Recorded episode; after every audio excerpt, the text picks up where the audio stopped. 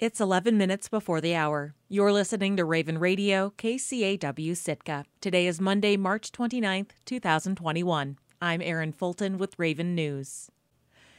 After a week on two hour notice, the Sitka Sound Sac-Roe herring fishery opened twice over the weekend. According to a press release from the Alaska Department of Fish and Game, the fishery opened for 8 hours on Saturday. It reopened Sunday morning at 10:45 and closed at 6 p.m. Area management biologist Aaron Dupuis said seiners caught around 2,300 tons on Saturday, but didn't have data from Sunday's harvest yet. He said the fleet is smaller this year. Around 20 seiners and four processors are participating. Uh, it's been pretty relaxed. Uh, just the size of the fleet. Um, everything's really tightly controlled, so it's not the usual bumper boats, wild shootout fishery that a lot of people are accustomed to. It's it's pretty relaxed out there. State biologists predict 210,000 tons of herring will return to Sitka Sound this spring, the highest forecasted since ADF&G started collecting data in the 1970s. The guideline harvest level for the fishery is 33,000 tons, but the state predicts the fleet is unlikely to hit that mark. Historically, the fishery has been fast and competitive but due to a smaller fleet and a limited number of processors, Dupuis thinks daily harvest will be lower than usual and will take the fleet longer to reach its quota. Even with a more relaxed fishery, there was one accident on the water over the weekend when a seine boat capsized during Saturday's opener. Yeah, we we looked over and saw that fishing vessel rolled over pretty hard, and he was starting to take on water. But they uh, uh, Good Samaritan vessels were able to get over there and keep the boat from going down. And well, it doesn't sound like any diesel fuel or any other pollutants got uh, released from that boat. Dupuis said Good Samaritan vessels helped bring the boat back to town. He was not aware of any injuries associated with the accident. It's the first time the fishery has opened in two years, and its return has been met with some resistance.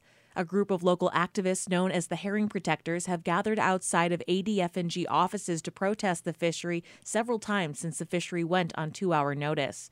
In 2018, the Sitka Tribe of Alaska sued the state over management of the commercial fishery.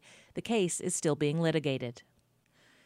Thanks to the latest round of stimulus funding passed by Congress and recently signed by the President, the Sitka School District should be in good financial shape next year but the district administration is cautious about leaning too heavily on money that, once the pandemic crisis has passed, won't be coming around anymore. KCAW's Robert Woolsey reports. The projected deficit for the Sitka School District is roughly $800,000 next year. That's a pretty typical figure, as the district always starts its budget process in the red, as salaries and expenses are assumed to go up, and revenues provided by the state and city governments are assumed to remain about the same. The big difference, however, is around $1 million in CARES Act money that the district is likely to see as a result of the latest trillion dollar stimulus package signed by President Biden on March 11th. The $1 million would cover the deficit and then some, but what then?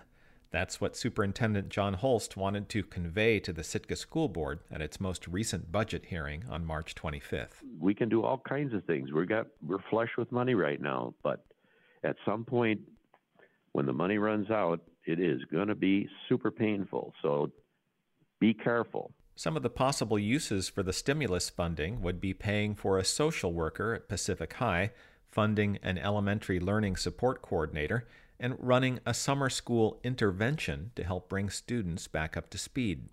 With that in mind, the board tried its best to look at next year's budget as if the stimulus money were not coming in. Seven veteran teachers are taking retirement or early retirement. The district is assuming enrollment will be down around 50 students over this year. So, how do you plug the $800,000 hole? The options are ask the city for more funding, dip into reserves, and cut at least two teaching positions. And, oh, right, that $1 million in stimulus funding. There was no desire at all to cut district staff any further. Board member Paul Rioux, however, favored asking the Assembly to pick up a share. He felt a working partnership had been created over the last two years, and despite the temptations of CARES funding, Everyone needed to remain invested in the long term success of Sitka students. Sometimes it feels like Apollo 13 every week. you know, we're we're trying to figure out how to keep oxygen on and with duct tape and get around the next orbit. But having a, a plan that makes me feel comfortable about how students' needs are going to be addressed moving into the future. And, and, and I think that's one of the main intents of the CARES money. Board member Andrew Hames agreed winning the maximum support of the Assembly for Schools was important, but it's a mistake to dismiss the CARES funding altogether. The first two relief packages passed in the previous administration were designed to equip schools to educate during a pandemic. This latest round is intended to make up for revenue shortfalls due to the recession as schools return to in person learning.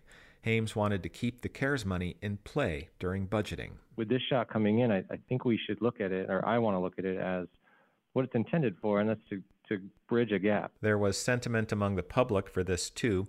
Teacher Susan Brandt Ferguson said the district would be limited in how much of the stimulus funding it could save. We have money for a rainy day, she said. Well, it's pouring. Parent Beth Short Rhoads agreed 2020 had been hard on students. Clawing back ground next year will be challenging, and the CARES money would help. Schools need as much money as they can get right now. I mean, considering how state funding is going down, considering how uh, teacher salaries haven't kept up with the national standard.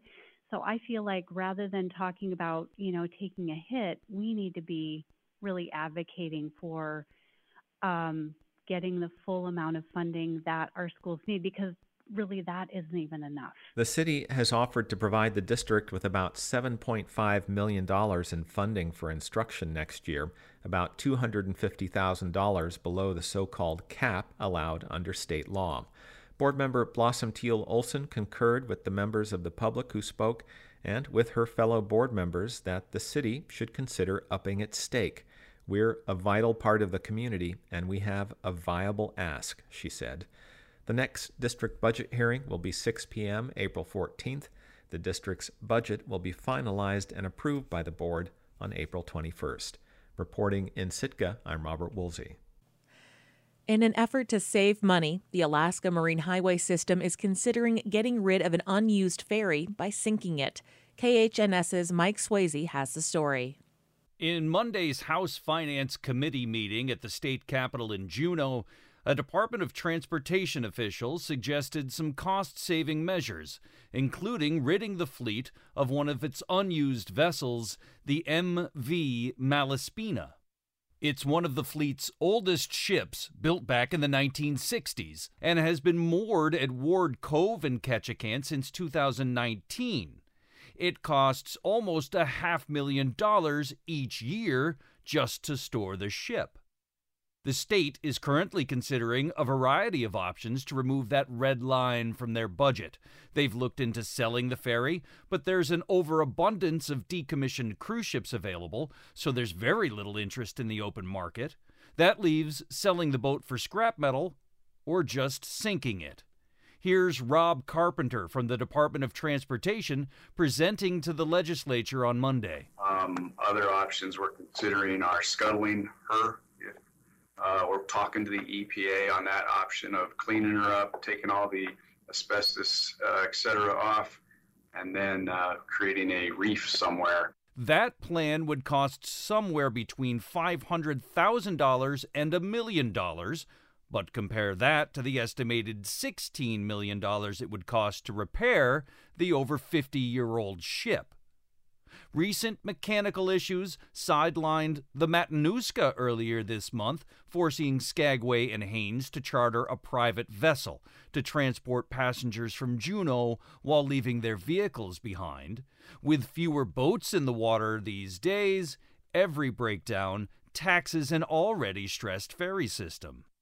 Earlier this month, the state sold off two of its fast ferries, the Fairweather and the Chenega, for just over $5 million. Those boats were originally purchased for $68 million. This leaves the Alaska Marine Highway with a fleet of 10 ships serving the entirety of coastal Alaska.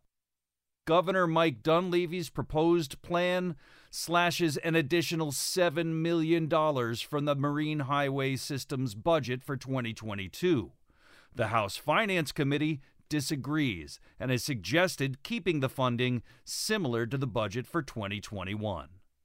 For KHNS News in Skagway, I'm Mike Swasey. Taking a look at the community calendar. The 4 H Ukulele Club meets virtually Mondays through April.